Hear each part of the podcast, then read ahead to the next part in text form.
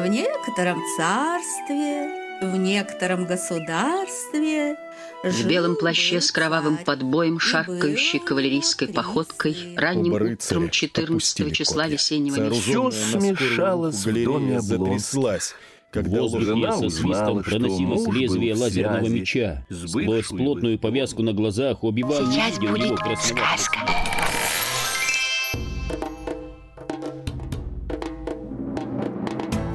Привет, дорогие друзья! Это подкаст «Сундук со сказками». После долгой паузы летней мы возобновляем нашу работу в эфире, наконец-то. И теперь я надеюсь, что будем чаще радовать вас обзорами разных интересных книжулек художественных. Меня зовут Павел Обиух, и есть у нас небольшие изменения в нашем формате и вообще в том, как этот подкаст будет а, теперь проходить. Общая концепция останется такой же, но вот что больше не будет прежним никогда, это то, что а, я больше не один в этой виртуальной студии, а я пригласил, ну, поскольку, поскольку я ленивый такой довольно человек, я а, нуждаюсь в том, кто будет меня пинать периодически, и вот для того, чтобы меня пинать, и для того, чтобы разговаривать о книгах еще более интересно, я пригласил э, на роль своего компаньона, моего друга и человека, с которым мы уже один подкастик когда-то делали давным-давно, может быть, кто-то помнит эти славные времена, Владимира Давыденкова. Володя, привет! Ура! Привет, привет всем. Да, в, в этом сундуке теперь нас двое, Паша. Э, Нас дво- двое, ленивых ведущих теперь. Да, ну, вы, друзья, как обычно, можете, конечно, э, нам писать на разные социальные сети э, и в комментариях к этому подкасту. Если вы вдруг захотите какую-нибудь книжечку обсудить тут вместе с нами, то мы ждем ваших предложений. Может быть, мы в сундук еще кого-нибудь засунем. Ну, в общем, такие вот мы страшные, э, страшные люди. Ну, в общем, я так не обещаю, да, но эм, надеюсь и верю на то, что... э, надеюсь на, а верю в то, что мы будем хотя бы пару раз в месяц прокинуть разные интересные книжки вам рассказывать. Ну, давай, Володя, уже не будем мы с тобой долгие прелюдии Давай не будем. пр- пр- прелюдивать. да. А перейдем непосредственно к делу. У нас же, в конце концов, дайджест художественной литературы. И мы сегодня вот э, решили, точнее, я решил, а Вова, он как человек э, интеллигентный, он Вынужден был сердцем, согласиться. Вынужден, да-да-да, был согласиться на, это, на эту авантюру. А, Мы вот сегодня решили снова поговорить о постапокалиптических книжках. А, Уже был один у нас выпуск про постапокалиптические книжки. Так, но Паша, так- как у тебя хорошо получается. Я вот боюсь это слово произносить. Я уже тренировался. Потому что, ты знаешь, почему я тренировался, когда... Ну, Потому что уже был один подкаст про постапокалиптические книжки. А, как я. Да. Э, Но тогда, значит, концепция была у нас э, эпиди- эпидемически-пандемийная.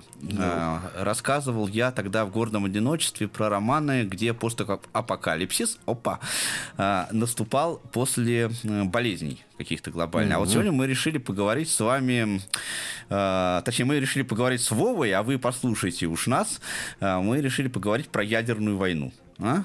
Как? Ба-ба-ба-бам. за- замахнулись, да. И обсудим мы сегодня, представим вам э, два романа, точнее даже два с половиной, э, а даже может быть и э, два с несколькими половинами, потому что там, в общем, много разных ответвлений есть и, и всякого такого, но это мы сейчас все раскроем, все тайны. Так вот, это будут э, романы Дмитрия Глуховского, э, известного э, в нашей стране писателя.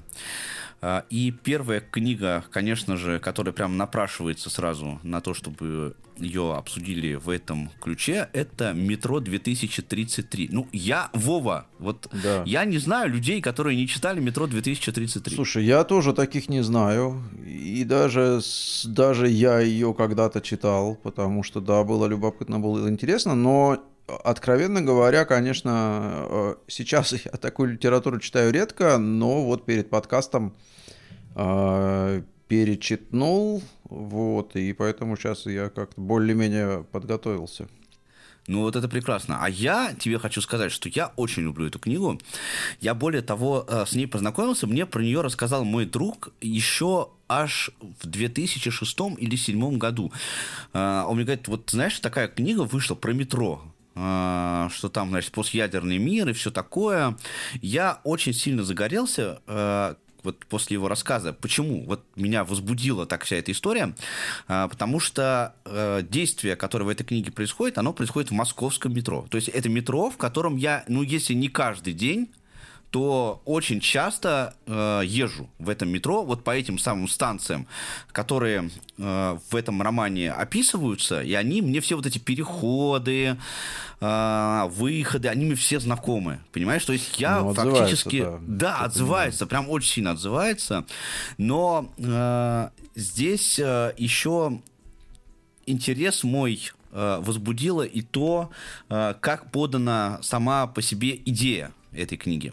Потому что э, вообще идея постядерной катастрофы, она как бы не нова. Да? В литературе довольно много. Ну, кстати, «Кысь». Вот не, без, не безинтересная книжка на эту тему. Ты читал? Нет, эту книжку я Татьяна не Толстая. читал. Вот, кстати, я могу бы рекомендовать э, ее почитать. Вот, она в другой стилистике, конечно, написана, нежели чем романы Глуховского.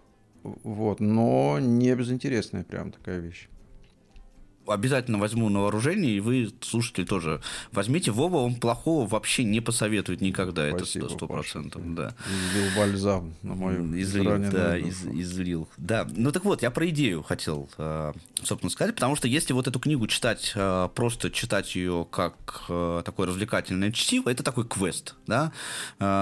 Постядерная Москва, люди живут в метро, они там свои какие-то государства формируют на отдельных станциях или сотрудничестве э, сотрудничестве станций нескольких, э, и они там враждуют, они там бегают, стреляют, в общем, э, у главного героя есть миссия, которую он выполняет. Вот если вы любите играть в компьютерные игрушки, то вам это все зайдет именно вот с точки зрения такого квеста. Кстати, компьютерная игра по метро тоже имеется, насколько, насколько мне известно. Но есть и другой момент, Вова, который я бы хотел э, обсудить и вот твое мнение по этому поводу узнать. Это сама э, идея вот этого э, постядерного мира. Если ее э, то, как Дмитрий Глуховский ее изложил вот э, мне интерпретировать, да, вот как я ее понял, э, заключается она в том, что человечество, оно, дойдя до определенной точки, то есть она, когда, когда человечество доходит до определенной точки невозврата, да, то есть приходит все-таки к тому, что нужно уничтожить друг друга, э, себе подобных уничтожить, оно это делает э, с некой, ну, эмоциональной, рациональной, я уж там уж не знаю, э, целью, да, потому что в книге э, причина ядерной катастрофы, она там особенно не затрагивается. Но так или иначе говорится о том, что человечество вот все-таки решила совершить этот роковой шаг. Но после того, как оно его совершило, выяснилось, что, собственно, в мире-то ничего и не поменялось. Люди точно так же продолжают друг друга ненавидеть, друг друга убивать, и более того, э, в ситуации ограниченности ресурсов это все усугубляется э, еще в большую сторону. То есть конкретно мысль автора, да, если ее э, формулировать в одном предложении, как я это понял, э, она говорится, что более бессмысленного за, э, действия, чем нажатие на вот эту самую условную пресловутую красную кнопку, человечество просто придумать не может да, потому что лучше ничего не станет, все станет только хуже. От этого абсолютно никто э, не выиграет. И вот э, в романе это очень круто показано э, через то, как люди начинают э, совершать все те же самые ошибки, которые они совершали до ядерной катастрофы, образуя вот эти государства, да, то есть образуется, например, фашистское государство, на, на ну, они а, даже идеологии метро. повторяются. Да, да, да, да, да, да. А, образуется э, некое мощное государство, самое, самое сильное, которое влияет на весь остальной вот этот э, маленький мир метро. Вот э, все, все то же самое. Э, есть такая очень хорошая поговорка, которую э, я всегда говорю, вот когда мне люди э, говорят о каких-то глобальных переменах, да, что вот надо там что-то совершить, глоба... такое радикальные какие-то перемены, и тогда все улучшится. Вот не улучшится, да, потому что поговорка это звучит так: везде с собой вы берете себя.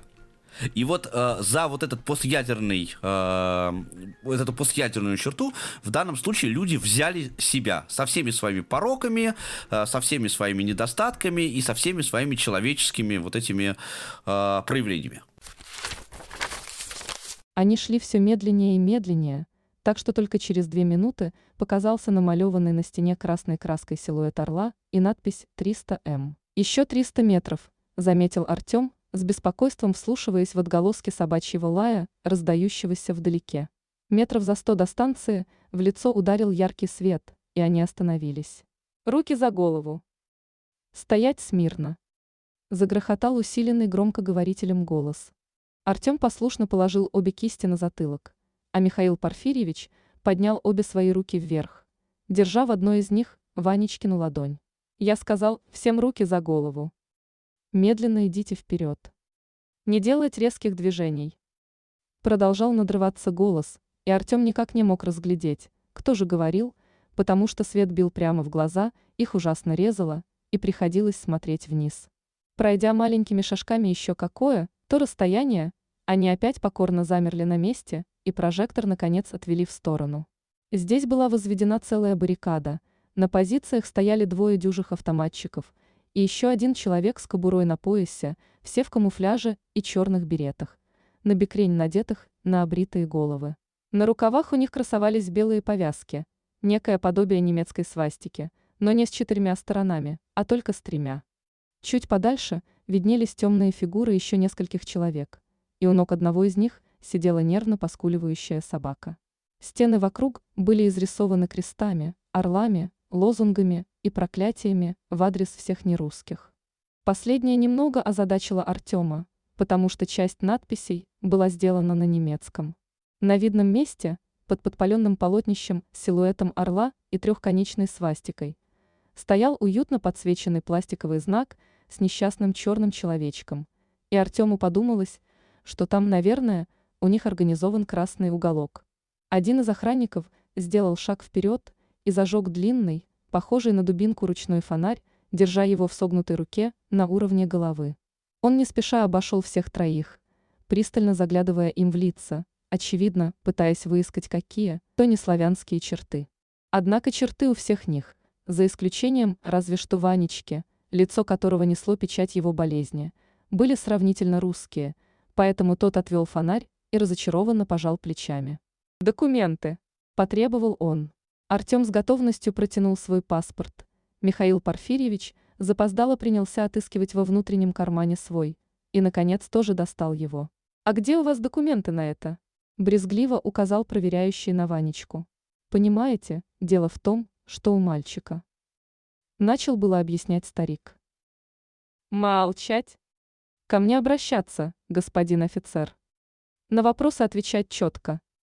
Гаркнул на него проверяющий и фонарь нервно задрожал в его ладонях. «Господин офицер, видите ли, мальчик болен, у него нет паспорта, он еще маленький, понимаете?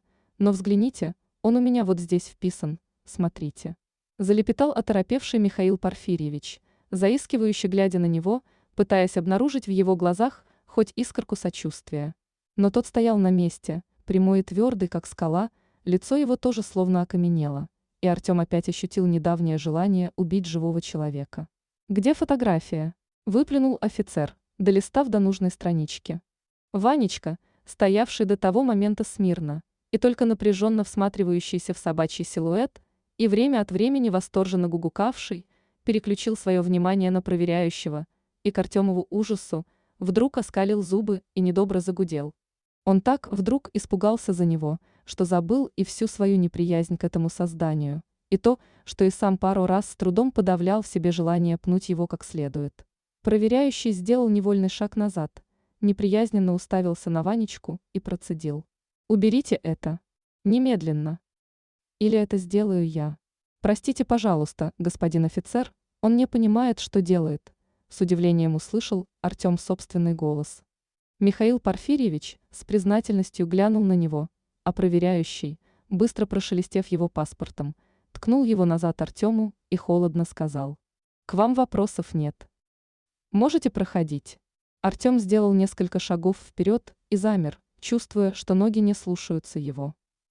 Офицер, равнодушно отвернувшись от него, повторил вопрос про фотографию.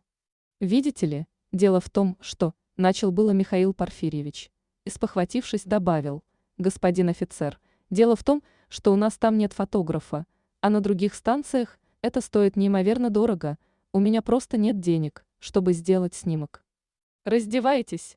Прервал его тот.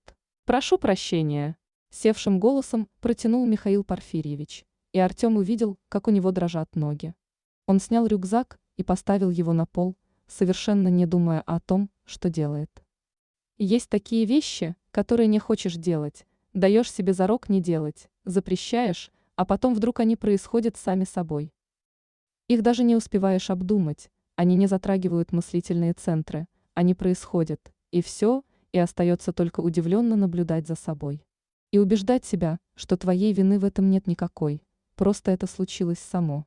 Если их сейчас разденут и поведут, как тех, к трехсотому метру, Артем достанет из рюкзака свой автомат, переведет переключатель на режим автоматического огня и постарается уложить как можно больше этих нелюдей в камуфляже, пока его не застрелит. Больше ничего не имело значения. Мне важно было, что прошел всего день с тех пор, как он встретил Ванечку и старика.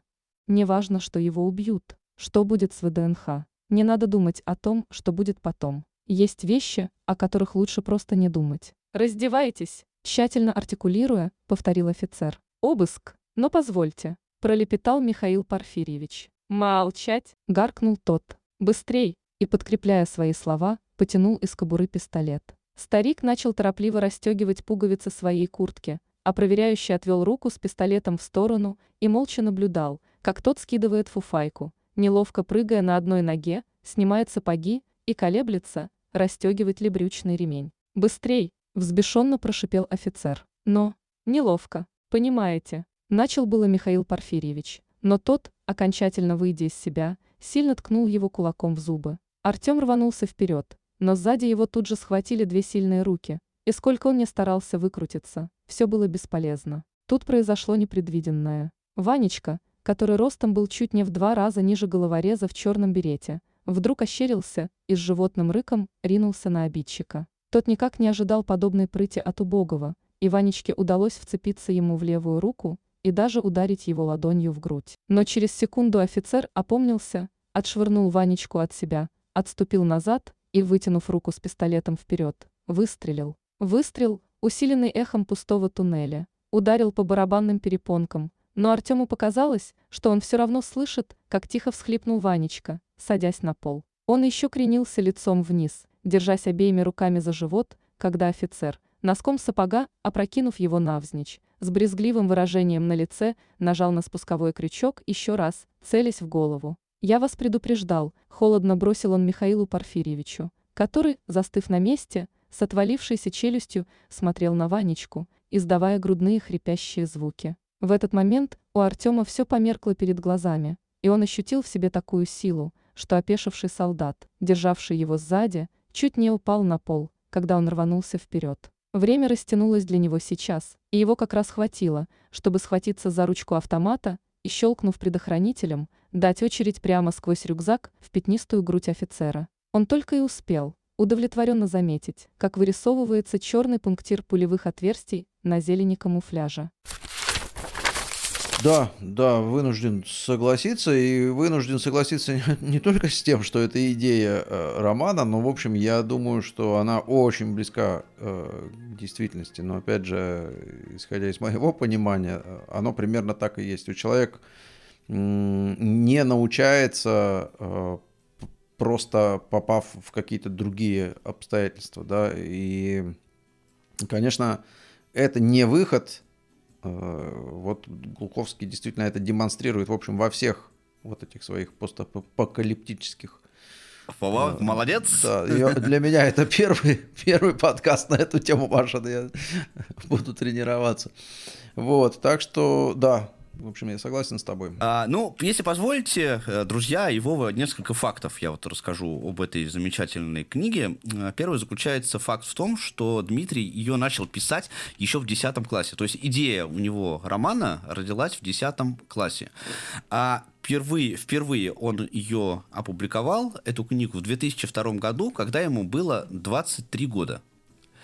А, И в 2002 году он разослал э, рукопись в несколько изданий, которые, э, покрутив пальцем у виска, э, сказали, что это какая-то банальная фантастика непонятная, и они ее печатать не хотят. Но э, он все-таки добился своего, и сейчас эта книга переведена на 37 языков. По ней есть несколько компьютерных игр. Права на экранизацию выкуплены голливудской кинокомпанией. Э, И э, что самое интересное, родилась целая э, серия книг, написанных по мотивам вот метро 2033. И этих книг просто сотни. Это все называется Вселенная метро 2033.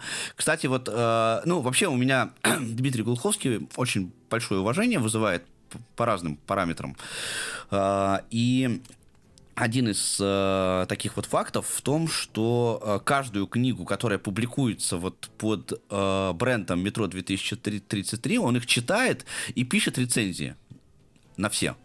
А, а их там какое-то совершенно нереальное количество. Они там... ра- Да. Слушай, Паша, а вот любопытно, а, то есть он, получается, изобрел вот то, что э, мир внутри метро, да, он изобрел. То есть Да. неужели до него этого вообще не было? Ты представляешь? не знаешь Нет. никакой Нет, я, во всяком случае, я не знаю. Напишите, друзья, вот нам э, в социальных сетях или в, в комментариях э, к подкасту в YouTube или в iTunes. э, Может быть, вы знаете какие-то другие книги про метро, вот постапокалиптические. Но я не знаю. Вот эту вот идею того, что люди спрятались в метро после ядерного взрыва, я таких книг не знаю больше. И вот среди вот этих вот э, книг вселенной метро 2033 есть прям очень достойные, да. Опять же, выскажите нам свое мнение, и, может быть, мы сделаем обзор, потому что я читал очень много. Я одно время прям увлекся вот этой серией. Серьезно. Тут, кстати, есть еще э, два сиквела. Есть э, от самого Дмитрия Глуховского. Они называются «Метро 2034» и «Метро 2035». Это трилогия. А, И я их все прочитал, разумеется. И вот я очень много читал э, как раз книг вселенной, которые, э, э, как я уже говорил, многие мне очень э, и очень понравились. Но есть, Вова, есть Так. и минусы. Ну И вот это минусы да, эти- кстати. Да, это- они в это чем я- заключаются? да. В книге есть очень много допущений, давайте скажем так. А, ну, первое допущение заключается в то самое главное, заключается в том, что метро не может служить э, противоядерным бомбоубежищем. Просто глубина залегания метро, даже самых глубоких станций, которые находятся на глубине 60-80 метров, э, недостаточно для того, чтобы э, предотвратить последствия ядерного взрыва. Мгм. Да, э, то есть в метро люди спрятаться не смогут. Если вдруг Ну, метро используется как обычное бомбоубежище. Это, Да, я как думаю, обычное, все это да. знают, да. Да, да. А вот как противоядерное нет. А, Второй такой момент, который сразу тоже бросается в, в глаза, в уши, ну, в общем, во, во все, да, в сознание, заключается в том, что есть очень много боевых сцен э, в романе, которые происходят в тоннелях метро. Вот тоннель метро, он действует э, как резонатор. То есть э, многократно усиливает звуки. То есть, короче говоря, если в тоннеле метро выстрелить из автомата Калашникова, то барабанные перепонки вылетят и намажутся на стены этого самого туннеля. Да, стреля- стрелять в метро нельзя. Ну, видишь, Паш, я думаю, что все-таки при написании подобного рода книг автор, э, ну, в общем-то, конечно, ни- никогда не стремится к достоверности, да, э, то есть это все-таки, ну, согласись со мной, э, при том, что, в общем, там довольно много э, таких интересных мыслей, да, и они там, то есть не только то, что человечество не меняется, да, там, ну, там довольно много аллюзий на, на современный какой-то мир, да, на, ну, чего стоит там то, что Кремль, э, значит, заманивает, затягивает к себе, и никто оттуда не возвращается, да, еще какие-то такие всякие штуки. Вот несмотря на все это, это, в общем, литература, которая, ну, не для глубокого такого анализа, да, не для глубокого осмысления. Вот, поэтому такие, ну, э, существование крыс э, размером, так сказать, там, с полчеловека или каких-то там существ, оно ведь, согласись, тоже, в общем, э, условно достоверно, правда же? Ну да, на мы этом не знаем, фоне... на самом деле, как мутируют э, живые организмы после да. ядерной реакции такой мощности. Да, я просто к тому, что на этом, ну, на фоне всех прочих допущений, которые он там делает, да, в общем, вот эти э, вот эти моменты, они, конечно, ну, это просто одни из, из сотен и тысяч э, вещей, которые там, конечно, не учит. Ну, то есть это фантастика, да, причем не научная, да, это как бы такая вот боевая фантастика, да, и, и соответственно, конечно, достоверность это не, не, не, не то, к чему автор в нем стремился.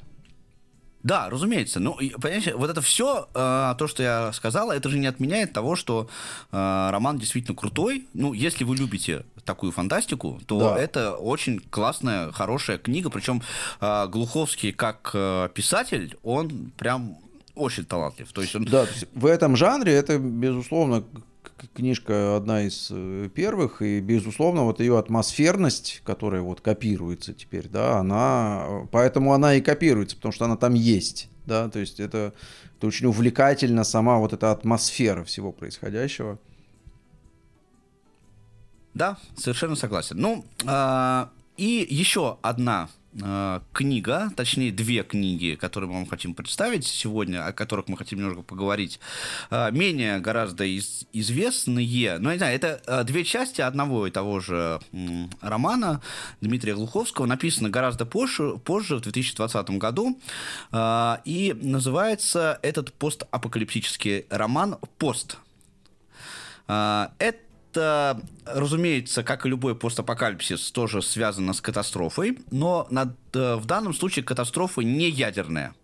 Э, произошло э, некое э, действие конфликтное между Россией и остальным миром, которое подробно тоже не описывается, что там конкретно произошло, не описывается, но э, Россия стала изолирована от э, окружающего мира, и в самой России произошел раскол.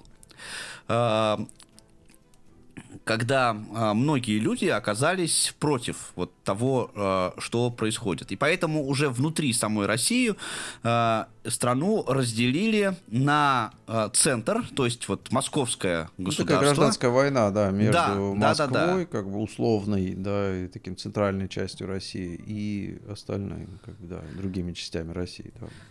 И вот эта вот часть России, особенно восточную, восточную часть России, там по Ярославской области проходит э, граница, э, ее, э, вот эту всю остальную часть, ее отделили неким загадочным образом. То есть там, что там происходит, э, неизвестно. Э, граница проходит по Волге, и э, Волга непроходима для обычного человека.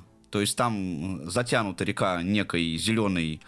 Э, туманом. Таким. Да, зеленым туманом, какой-то пеленой, да, через который никто не ходит, и что там на самом деле происходит, а, Ядовитым причем. Непонятно.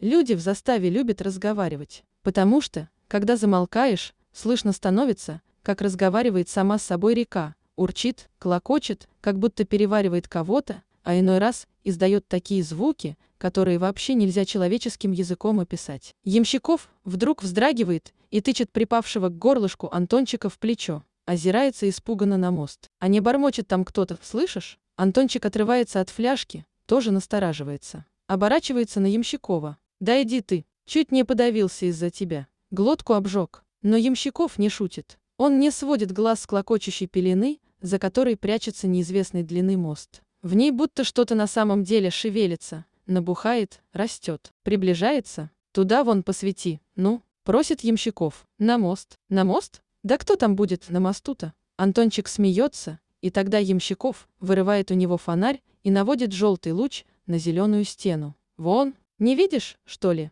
Руки у него трясутся, фонарь в них скачет, и луч, к туманной завесе, уже совсем находящийся на излете, ослабший, то и дело соскальзывает со сгустка темноты, который прорисовывается в зеленой пелене. Клейкий туман пристает к нему, облепляет, не дает понять очертания. Движется оно странно, неровно, будто ползет толчками, рывками, да еще и раскачивается из стороны в сторону. Ростом оно должно быть не меньше двух с половиной метров, а то и все три. Длинное худое тело вроде бы венчает громадная голова. Люди на заставе просто наблюдают за тем, как оно приближается к ним, наблюдают зачарованно, словно все инструкции разом вылетели у них из головы. И только когда оно уже в полный рост маячит сквозь зеленую плеву, когда становится окончательно ясно, что все это происходит на самом деле, Ямщиков словно просыпается и орет. «Стой, кто идет!» Оно продолжает переть на заставу упрямо. Вот оно уже на шаг ближе, еще на шаг, еще, еще, еще. Ямщиков нашаривает автомат, ствол наставляет на низкое пасмурное небо, облака распластаны на невидимом стекле прямо над головами, и палит в него одиночными. Стекло не бьется, небо не падает, Существо это продолжает брести прямо на них. Ямщиков ревет. «Стрелять буду!» Но Антончик забирает у него автомат. «Дай мне. А ты посвети-ка лучше». Ямщиков направляет прыгающий луч на приближающуюся фигуру. Глазастый Антончик ловит ее на мушку. Она все еще окутана зеленым шлейфом, но в такую башку сложно не попасть. В ружье. В ружье? И тут эта фигура, вылупляясь окончательно из тумана, подает голос. Заунывный, гундосый, как будто бы человеческий, но нет, совсем не человеческий, вой. Да, э, это не такой боевой роман, как э, метро. Здесь Глуховский явно вот вырос на те 20 лет, которые прошли с э, момента э, написания метро, и книга получилась, вот, ты знаешь, на мой взгляд, более, гораздо более философской. Э, потому что в ней, э, помимо увлекательных разных приключен... приключенческих сцен, э, есть очень э, интересные диалоги, есть очень интересные ситуации, которые э, демонстрируют отношение людей тому, что произошло. И вот э, самым, наверное, таким э, явным для меня проявлением было то, что люди в целом, вот, которые населяют вот эту новую Россию, и даже те, которые живут э, в относительно благополучных условиях после того, что произошло, они э, вроде как и вообще-то не согласны с тем, что случилось, и не согласны с тем, что э, как сейчас строится государственная политика, но э, система эта устроена таким образом, что они предпочитают э, не возражать, да, потому что э, любой шаг вправо, шаг влево очень серьезно ухудшит э, качество их жизни. А там э, есть такая очень классная метафора, да, когда качество жизни, оно прям пропорционально удалению от э, центра Москвы. То есть вот те, кто живет внутри Садового кольца, те получают э, самые э, наилучшие блага. И чем дальше от э, этого центра, тем уровень жизни людей э, хуже. Но люди приспосабливаются как-то. Ну, человек вообще такой э, приспо приспособленческий мех механизм, да, да, да, существ, существо такое, которое приспосабливается, да. А, но тем не менее, тем не менее, вот а, люди по-разному себе это объясняют, они по-разному себе абсолютно объясняют то, что произошло, то, что происходит, а, и как это все на их жизни, на их жизнь отраж... влияет и как это все в их жизни отражается. Ну, кстати говоря, да, я согласен, опять же, что там, да, много каких-то интересных мыслей, они не все такие прям оригинальные, да, то есть это, в общем, не, скорее, не придумки Глуховского, да, не его какие-то изобретения, но это иллюстрация этих э, вещей, да, то есть он иллюстрирует, он явно э, этого придерживается, этих мыслей, да, и он их в этих книгах иллюстрирует. Но меня э, как-то особенно почему-то э, я обратил внимание на мысль то, что ну, особенно это вот в первой книге это как-то а, подробно более-менее описано, да, что зло возвращается. Да, вот вы, если вы плюнули в колодец, да, то огромная вероятность, что вы потом из него пивнете. Вот. И э, он это там прям вот э, как бы демонстрирует и проговаривает, да.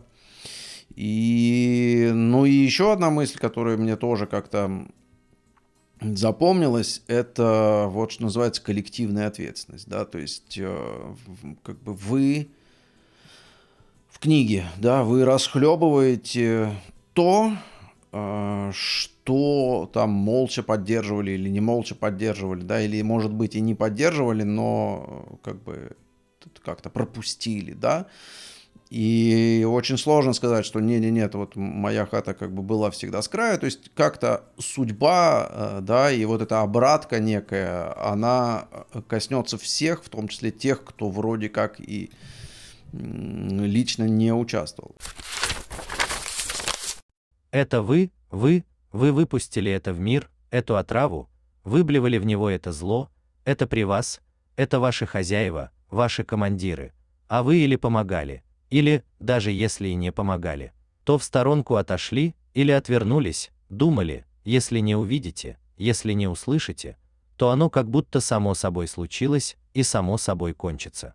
А ничего, ничего не кончится само по себе, вот оно, выплеснулось и висит в воздухе, загадило землю, и никуда оно не денется само, вы думаете, вы сдохнете, и привет. И вас больше не ебет. Но оно от этого не рассосется само, оно тут останется, оно тут всегда будет, его мне, его нам хлебать расхлебывать, нам, вашим детям, а если мы не расхлебаем, не вылежем до конца, то тогда нашим детям, это нам за вас, за сук, за мрази отвечать, а почему, а с какой стати? Вот, это вот все это, э, все это у него там есть, все это у него там проговорено, проиллюстрировано, да, э, эпизодами и самым повествованием. Ну и там, в общем, вот таких штук их довольно много, конечно. То есть я, я как-то вот вспомнил вот эти, но, в общем, если покопаться, а уж если тем более как-то внимательно все это почитать, то там, ну, много таких штук. Да, там, знаешь, я бы, знаешь, как это, э, вот э, еще бы зарезюмировал вот эту мысль, то, что э, Глуховский в этом романе, он как бы пытается докрутить до абсурда э, многие э, реальные ситуации. Вот что будет, если а коррупция дойдет до абсурда? да, а, что будет, если внеш... враждебность внеш... к внешнему миру а, довести до абсурда. И э, когда ты это читаешь, ты понимаешь, да, что, ну, это реально может произойти. Ну вот я не, име, не имею в виду, что э, фантастическая составляющая, да, что Волгу затянет зеленым ту, непроходимым туманом, а я имею в виду именно отношение людей. Отношение людей к власти, отношение ну, да. власти к людям. Вот э, до этого абсурда, ну, реально э, общество довести возможно. Да, я согласен в этом смысле, что он, он показывает не, не невозможные вещи, конечно, вот в смысле отношений, в смысле реакции и вот этих всех, это, ну, это не то, что не невозможные, а многие вещи там просто, ну, как бы, либо узнаваемы, да, и либо мы понимаем, что, конечно, это все реально, э, и может происходить, или происходит, или вот что-то в этом духе. Вот такие книжки, друзья, читайте. А, если не читали, если читали, читали, то перечитывайте. Я думаю, что в них вы сможете найти а, много нового. Я, например, «Метро» перечитывал, да, и второй раз я его как почитал, почти Глуховский, почти как Достоевский. Второй раз прочитался совершенно по-другому. Вот, поэтому а, читайте интересные, хорошие книги. Вообще больше читайте, они делают нас лучше. Это 100% процентов абсолютно. А, предлагайте а, какие-то свои а, варианты для обсуждения. Ну, а мы с Володей вернемся с новой книгой или книгами через пару недель. Обязательно что-нибудь обсудим и представим вам что-нибудь интересное. Да, а пока мы, что, Паш, в сундук обратно? В, сун, в сундук, да, залезаем обратно Все, в свой сундук пошли. и начинаем там искать сказки. Всем пока. Счастливо. Не бойся сказки, бойся лжи, А сказка, сказка не обманет. Тихонько сказку расскажи, На свете правды больше станет. Этот подкаст создан в рамках проекта «Диалог Эксперт». Производство звуковой рекламы, подкастов и тифлокомментариев. Создание саунд-дизайна. Подробности по телефону плюс 7 903 233 34 30 и на сайте dialogexpert.com.